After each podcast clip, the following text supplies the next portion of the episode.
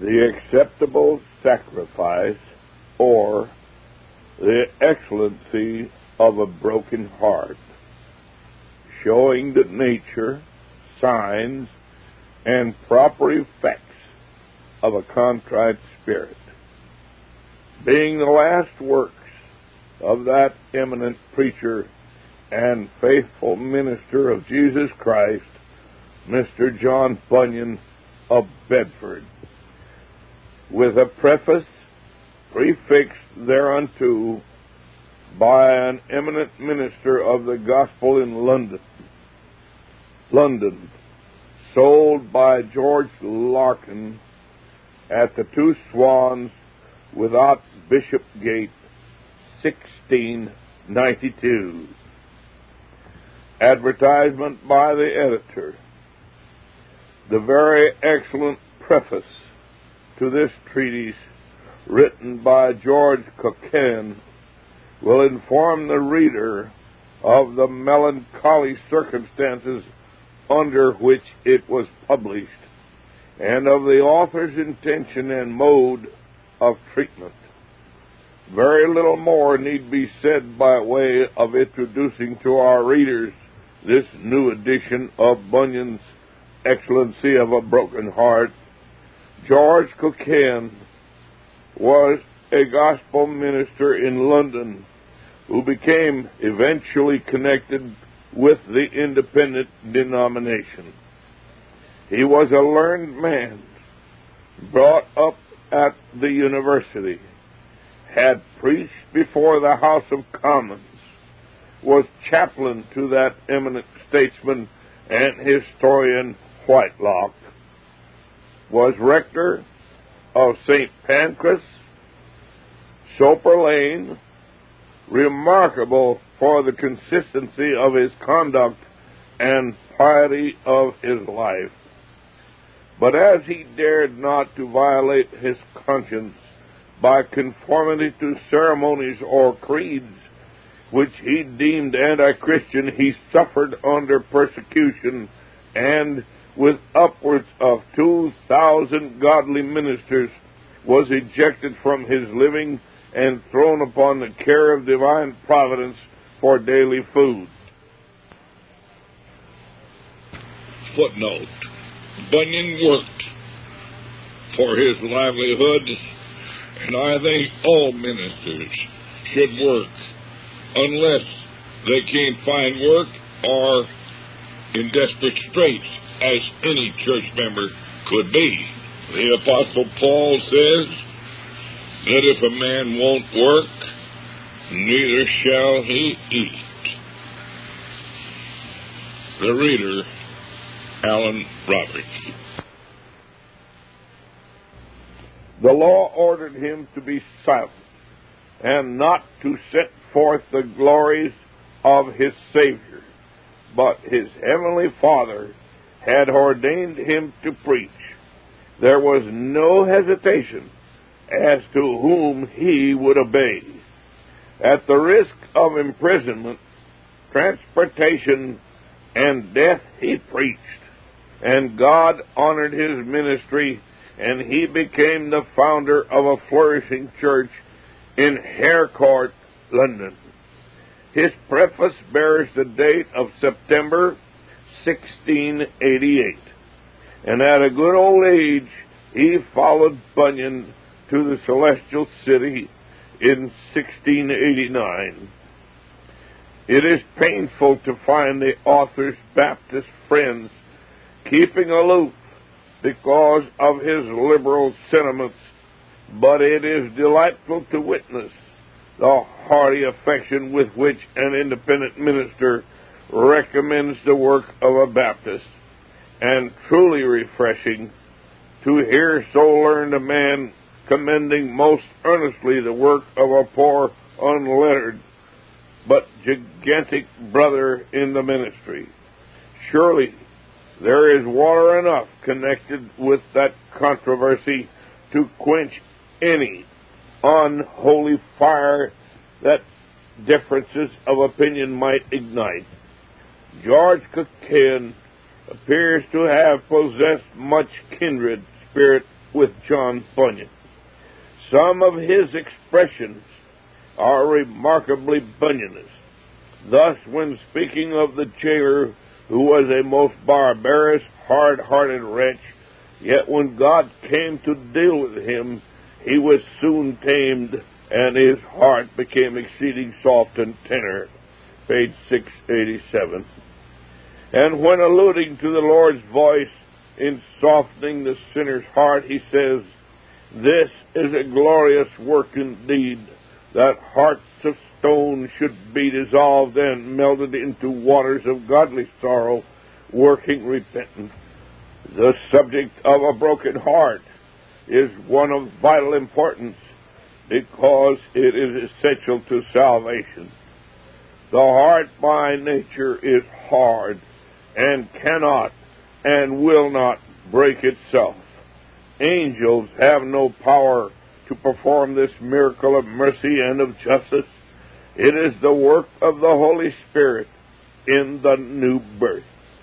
Some have supposed that God always prepares the heart for this solemn, this important change by a stroke of His providence. But it is not so. Who dares limit the Almighty? He takes his own way with the sinner, one by a whisper, another by a hurricane.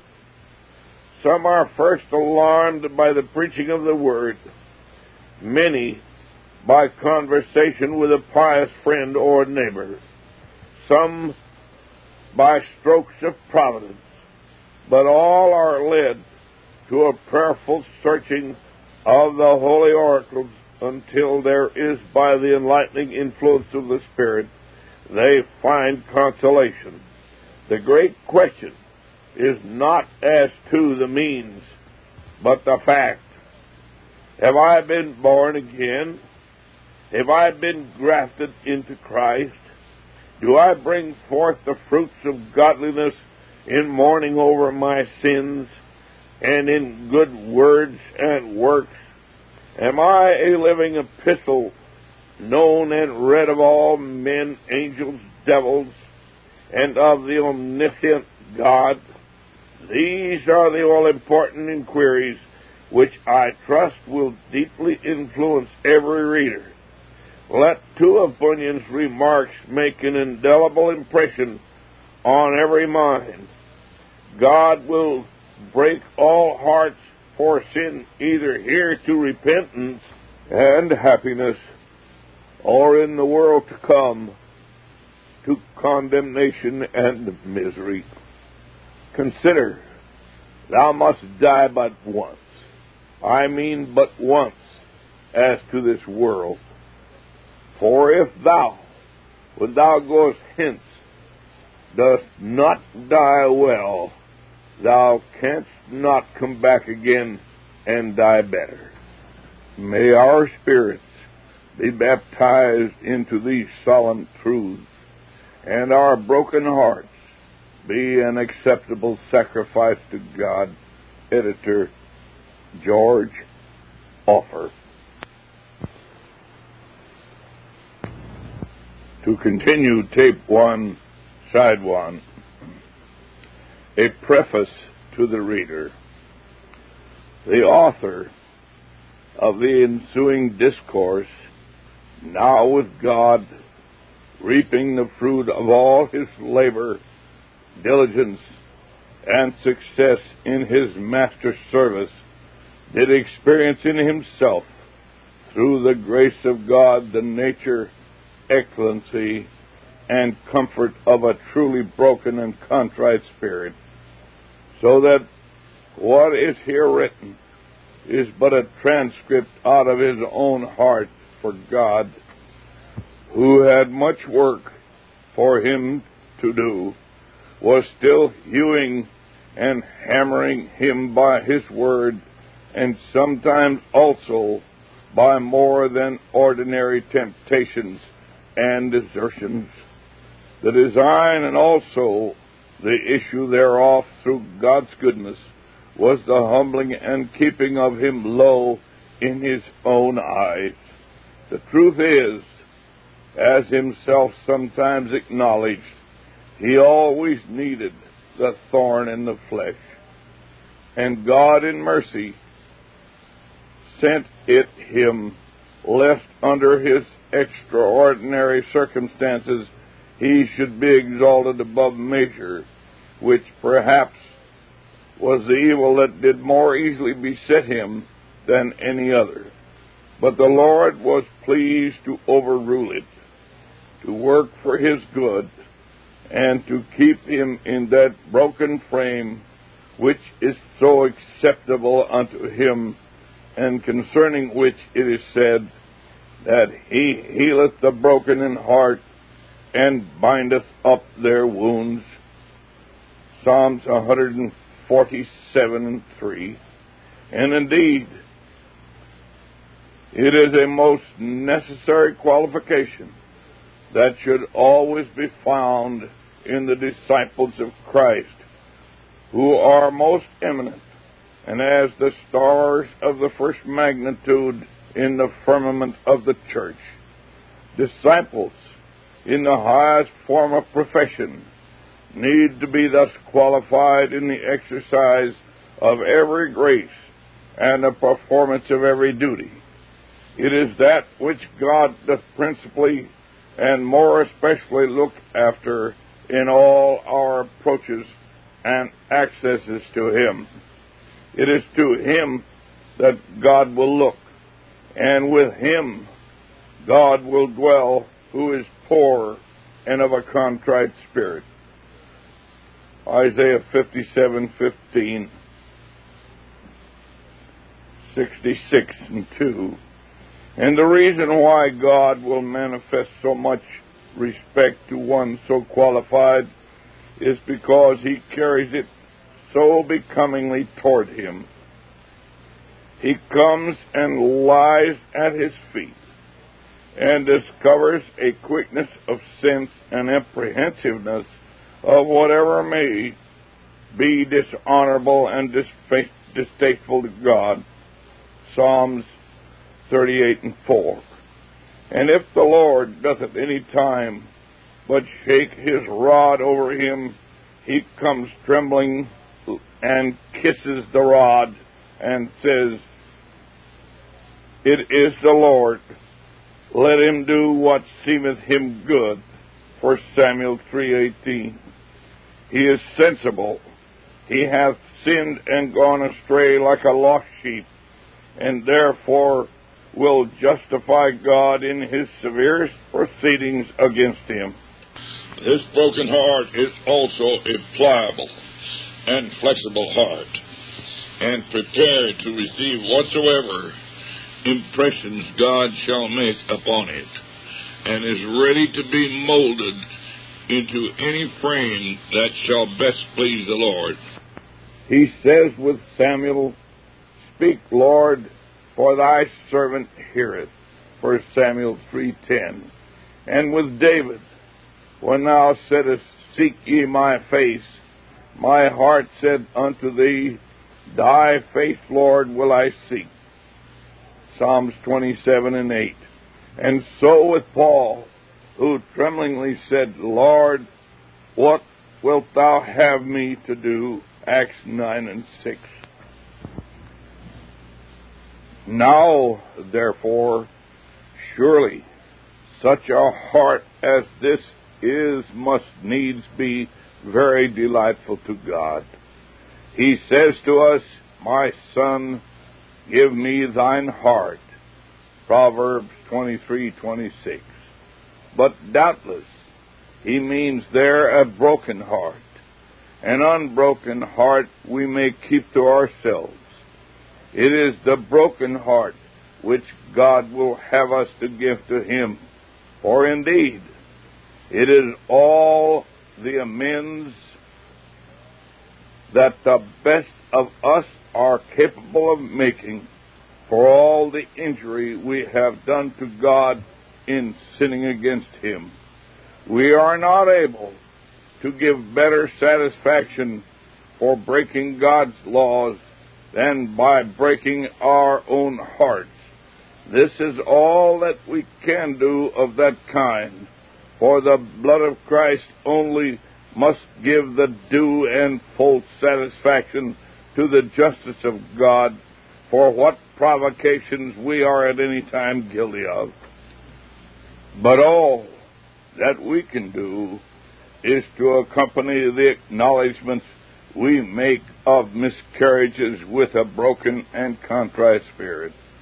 Therefore we find that when David had committed those two foul sins of adultery and murder against God, he saw that all his sacrifices signified nothing to the expiating of his guilt. Therefore he brings to God a broken heart, which carried in it the best expression of indignation against himself as of the highest respect he could show to God. 2 Corinthians 7 and 11. The day in which we live and the present circumstances which the people of God and these nations are under do loudly proclaim a very great necessity of being in this broken and tender frame. For who can foresee what will be the issue of these violent fermentations that are amongst us? Who knows what will become of the ark of God?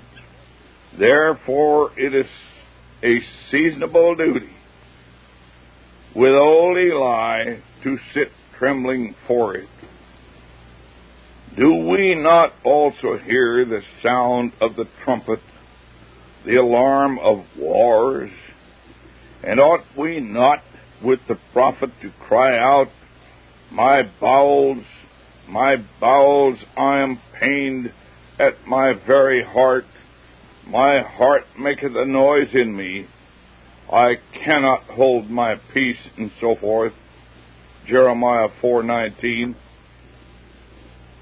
Thus was that the holy man affected with the consideration of what might befall Jerusalem, the temple and ordinances of God, and so forth, as a consequence of the present dark dispensations they were under.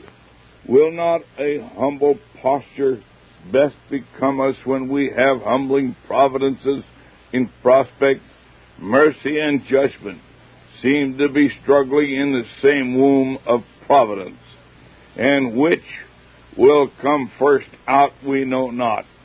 But neither of them can we comfortably meet, but with a broken and a contrite spirit.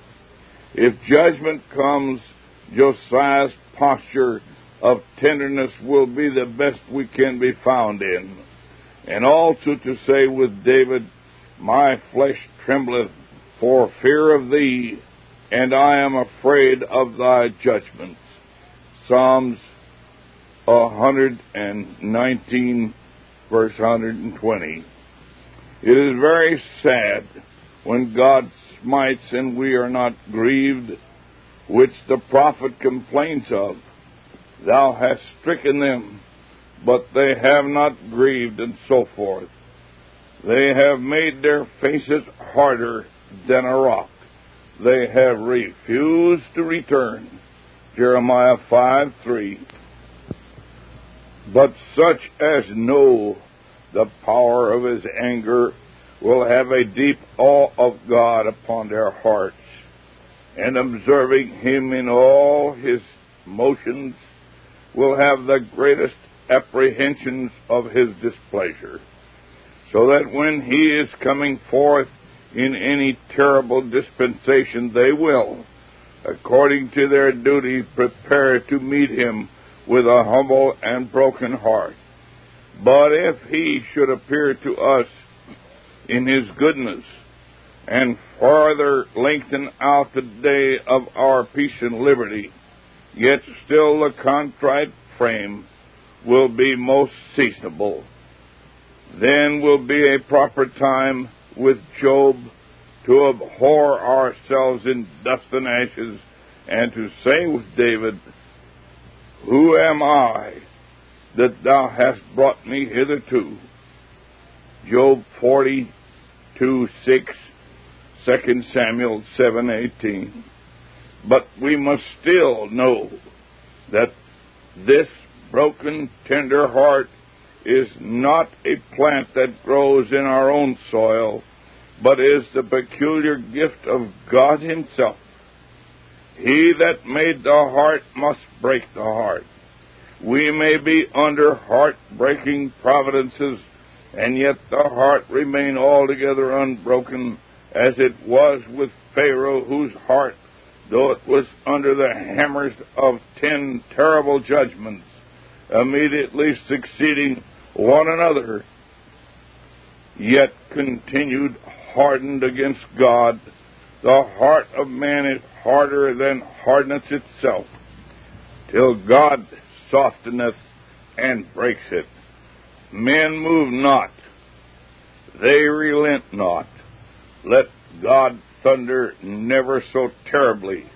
Let God in the greatest earnest cast abroad his firebrands, arrows, and death in the most dreadful representations of wrath and judgment. Yet still man trembles not, nor is any more astonished than if in all this God were but in jest, till he comes and falls to work with him and forces him to cry out, What have I done? What shall I do? Therefore, let us have recourse to him who, as he gives the new heart, so also therewith the broken heart. And let men's hearts be never so hard. If God comes once to deal effectually with them, they shall become mollified and tender, as it was with those hardened Jews who by wicked and cruel hands murdered the Lord of life, though they stouted it out a great while. Yet how suddenly, when God brought them under the hammer of His word and spirit in Peter's powerful ministry, were they broken and being pricked in their hearts cried out, Men and brethren, what shall we do? Acts 2.37. And the like instance we have in the jailer, who was a most barbarous, hard-hearted wretch. Yet when God came to deal with him, he was soon tamed, and his heart became exceeding soft and tender. Acts 16:29-30. Men may speak long enough, and the heart not at all be moved, but the voice of the Lord is powerful the voice of the Lord is full of majesty, and breaketh the rocks and cedars. Psalm 29 and 4. He turns the rock into a standing water, the flint into a fountain of waters. Psalms 114 and 8. And this is a glorious work indeed, that hearts of stone should be dissolved and melted into waters of godly sorrow, working repentance, not to be repented of. 2 Corinthians 7:10. When God speaks effectually, the stoutest heart must melt and yield. Wait upon God then for the softening thy heart and avoid whatsoever may be a means of hardening it, as the apostle cautions the Hebrews, take heed lest any of you be hardened through the deceitfulness of sin. Hebrews 3:13. Sin is deceitful and will harden all those that indulge it. The more tender any man is to his lust, the more will he be hardened by it. There is a native hardness in every man's heart, and though it may be softened by gospel means, yet if those means be afterwards neglected, the heart will fall to its native hardness again, as it is with the wax and the clay. Therefore, how much doth it behoove us to keep close to God in the use of all gospel means, whereby our hearts being once softened may be always kept so, which is best done by repeating the use of those means which were at first blessed for the softening of them. The following treaties may be of great use to the people of God. Through his blessing accompanying it, to keep their hearts tender and broken, when so many, after their hardness and impenitent heart, are treasuring up wrath against the day of wrath. Romans 2 5. Oh, let none who peruse this book herd with that generation of hardened ones, but be a companion of all those that mourn in Zion and whose hearts are broken for their own, the churches, and the nation's provocations, who indeed are the only likely ones that will stand in the gap to divert judgments. When Shishak, king of Egypt, with a great host, came up against Judah, and having taken their frontier fenced cities, they sat down before Jerusalem, which put them all under a great consternation. But the king and princesses upon this humbled themselves. The Lord sends a gracious message to them by Shemaiah the prophet, the import whereof was that because they humbled themselves, the Lord would not destroy them, nor pour out his wrath upon them by the hand of Shishak. Second Chronicles twelve five through seven. The greater the party is of mourning Christians, the more hope we have that the storm impending may be blown over, and the blessings enjoyed may yet be continued. As long as there is a sighing party, we may hope to be yet pre- preserved. At least such will have the mark set upon them which shall distinguish them from those whom the slaughtermen shall receive commission to destroy. Ezekiel 9 4 through 6. But I shall not further enlarge the porch as designing to make way for the reader's entrance into the house, where I doubt not but he will be pleased with the furniture and provision he finds in it. And I shall only further assure him that this whole book was not only prepared for, but also put into the press by the author himself, whom the Lord was pleased to remove, to the great loss and unexpressible grief of many precious souls before the sheets could be all wrought off. And now, as I hinted in the beginning, that what was transcribed out of the author's heart into the book may be transcribed out of the book into the hearts of all who shall peruse it is the desire and prayer of a lover and honorer of all saints as such, September the 21st, 1688, George Cockayne. The contents of this book. One, text opened in the many workings of the heart. Two, the doctrine assertion, demonstration, and conclusion that a broken and truly contrite heart is an excellent heart. First, this evident from the comparison. Second, of the great esteem with God. Third, God does not only love such, but he must dwell with him. Fourth, God doth not only prefer such a heart, but reserveth for it his choice cordials.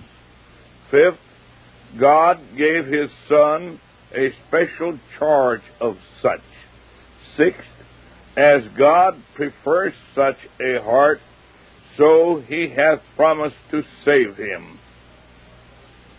Three, what a broken heart and what a contrite spirit is. There are four particulars. First, what a heart is that is not broken and made contrite in ten particulars. Second, how the heart is broken. Third, what the heart is when broken. Fourth, the signs of a broken heart in six particulars. One, he is a sensible man in five particulars.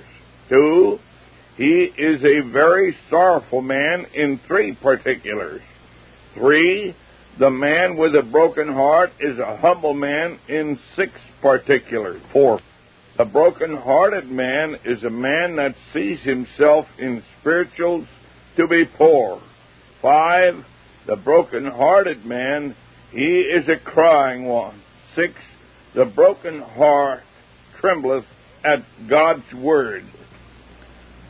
For the necessity there is that the heart must be broken. For first, man Take him as he comes into the world as to evangelical things, and there he is as one dead. Two, man, how wise soever in temporal things, take him as he comes into the world, he is yet a fool. Three, man, take him as he comes into the world, and he is not only a dead man and a fool, but a proud man also. Four, man, take him as he comes into the world. He is not only a dead man, a fool, and proud, but also self willed and headstrong. Five, man as he comes into the world is not only a dead man, a fool, proud, and self willed, but also a fearless creature. Six, man as he comes into the world is not only a dead man, a fool, proud, self willed, and fearless, but he is a false believer. Seven, man as he comes into the world, he is not only a dead man, a fool, proud, self willed, fearless, and a false believer, but a great lover of sin.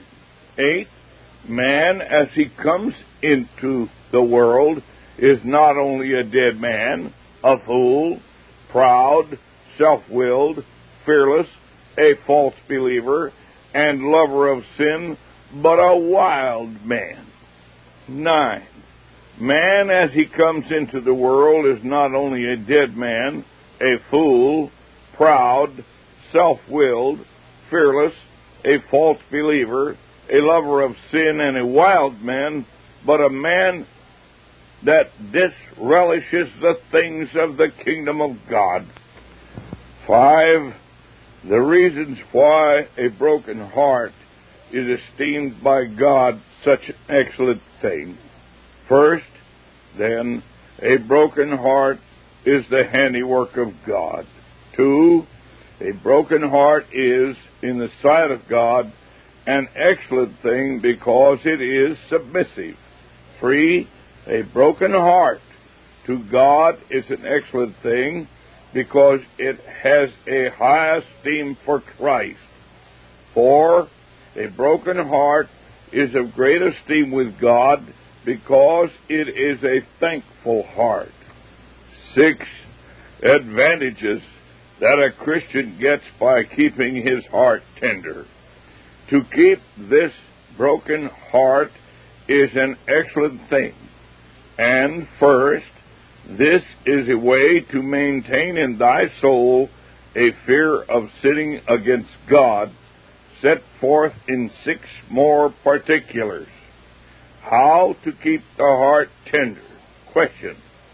But what should a Christian do when God has broken his heart to keep it tender? Answered. First, in six several cautions. Second, labor after the knowledge of God in five directions. Seven, the use. One, from the truth of the matter. Two, is this a truth? Then it shows us a reason why God breaks some men's heart for sin. Three, this may then teach us what estimation to set upon a broken heart.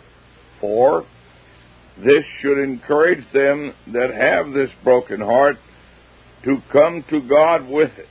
Five, if a broken heart be of such esteem with God, then why should some be afraid of a broken heart?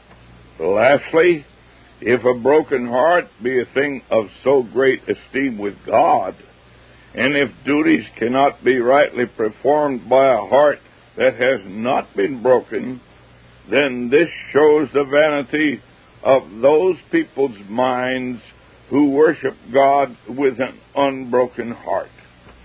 Eight objections answered. One, in this saying, some may say, I am too rigid. Two, objection, but there are they that are godly educated. Three, objection, but some men are not so debauched and profane as others. And now to the sermon itself. The acceptable sacrifice, or the excellency of a broken heart. The sacrifices of God are a broken spirit, a broken and a contrite heart. O God, thou wilt not despise. Psalms 51, 17. This psalm is David's penitential psalm. It may be fitly so called because it is a psalm by which is manifest the unfeigned sorrow which he had for his horrible sin in defiling of Bathsheba and slaying Uriah her husband, a relation at large of which you have in the eleventh and twelfth of the second of Samuel. Many workings of heart, as this psalm showeth, this poor man had so soon as conviction did fall upon his spirit. One, while he cries for mercy, then he confesses his heinous offenses. Then he bewails the depravity of his nature. Sometimes he cries out to be washed and sanctified. And then again he is afraid that God will cast him away from his presence and take his Holy Spirit utterly from him. And thus he goes on till he comes to the text, and there he stayeth his mind, finding in himself that heart and spirit which God did not dislike. The sacrifices of God, says he, are a broken spirit, as if he should say, I thank God I have that a broken and a contrite heart, says he. O God, thou wilt not despise, as if he should say, I thank God I have that. One, the text opened in the many workings of the heart. The words consist of two parts. First, an assertion. Second, a demonstration of that assertion. The assertion is this the sacrifices of God are a broken spirit. The demonstration is this because a broken and a contrite heart God will not despise. In the assertion, we have two things present themselves to our consideration. First, that a broken spirit is to God a sacrifice. Second, that it is to God as that which answereth to or goeth beyond all sacrifices. The sacrifices of God are a broken spirit. The demonstration of this is plain. For that heart God will not despise it. A broken and a contrite heart, O God, thou wilt not despise. Whence I draw this conclusion that a spirit rightly broken, a heart truly contrite, is to God an excellent thing. That is, a thing that goeth beyond all external duties whatever. For that is intended by this saying, the sacrifices, because it answereth to all sacrifices which we can offer to God. Yea, it serveth in the room of all. All our sacrifices without this are nothing. This alone is all. There are four things that are very acceptable to God. The first is the sacrifice of the body of Christ for our sins. Of this you read Hebrews 10, for there you have it, preferred to all burnt offerings and sacrifices. It is this that pleaseth God. It is this that sanctifieth and so setteth the people acceptable in the sight of God. Second, unfeigned love to God is counted better than all sacrifices or external parts of worship. And to love Him, the Lord thy God, with all the heart, and with all the understanding, and with all the soul, and with all the strength, and to love his neighbor as himself is more than all whole burnt offerings and sacrifices. Mark 12:33. Third, to walk holily and humbly and obediently towards and before God is another. Hath the Lord as great delight in burnt offerings and sacrifices as in obeying the voice of the Lord? Behold, to obey is better than sacrifice, and to hearken than the fat of rams. Micah 6, 6 through 8, 1 Samuel 15, 22. Fourth, and this in our text is the fourth. The sacrifices of God are a broken spirit, a broken and a contrite heart. O God, thou wilt not despise. But note, by the way, that this broken, this broken and contrite heart is thus excellent only to God. O God, saith he, thou wilt not despise it. By which is implied the world have not this esteem or respect for such a heart, or for one that is of a broken and contrite spirit. No, no, a man, a woman that is blessed with a broken heart is so far off from getting by that esteem with the world that they are but burdens and trouble houses wherever they are or go. Such people carry with them molestation and disquietment. They are in carnal families as David was to the king of Gath, troublers of the house. 1 Samuel 21. This Reformation audio track is a production of Still Waters Revival Books. SWRB makes thousands of classic Reformation resources available, free and for sale, in audio, video, and printed formats. Our many free resources, as well as our complete mail order catalog, containing thousands of classic and contemporary Puritan and Reform books, tapes, and videos at great discounts, is on the web at www.swrb.com. We can also be reached by email at swrb at swrb.com, by phone at 780 450 3730, by fax at 780 468 1096, or by mail at 4710 37A Avenue, Edmonton, that's E D M O N T O N, Alberta, abbreviated capital A, capital B, Canada, T6L3T5. You may also request a free printed catalog.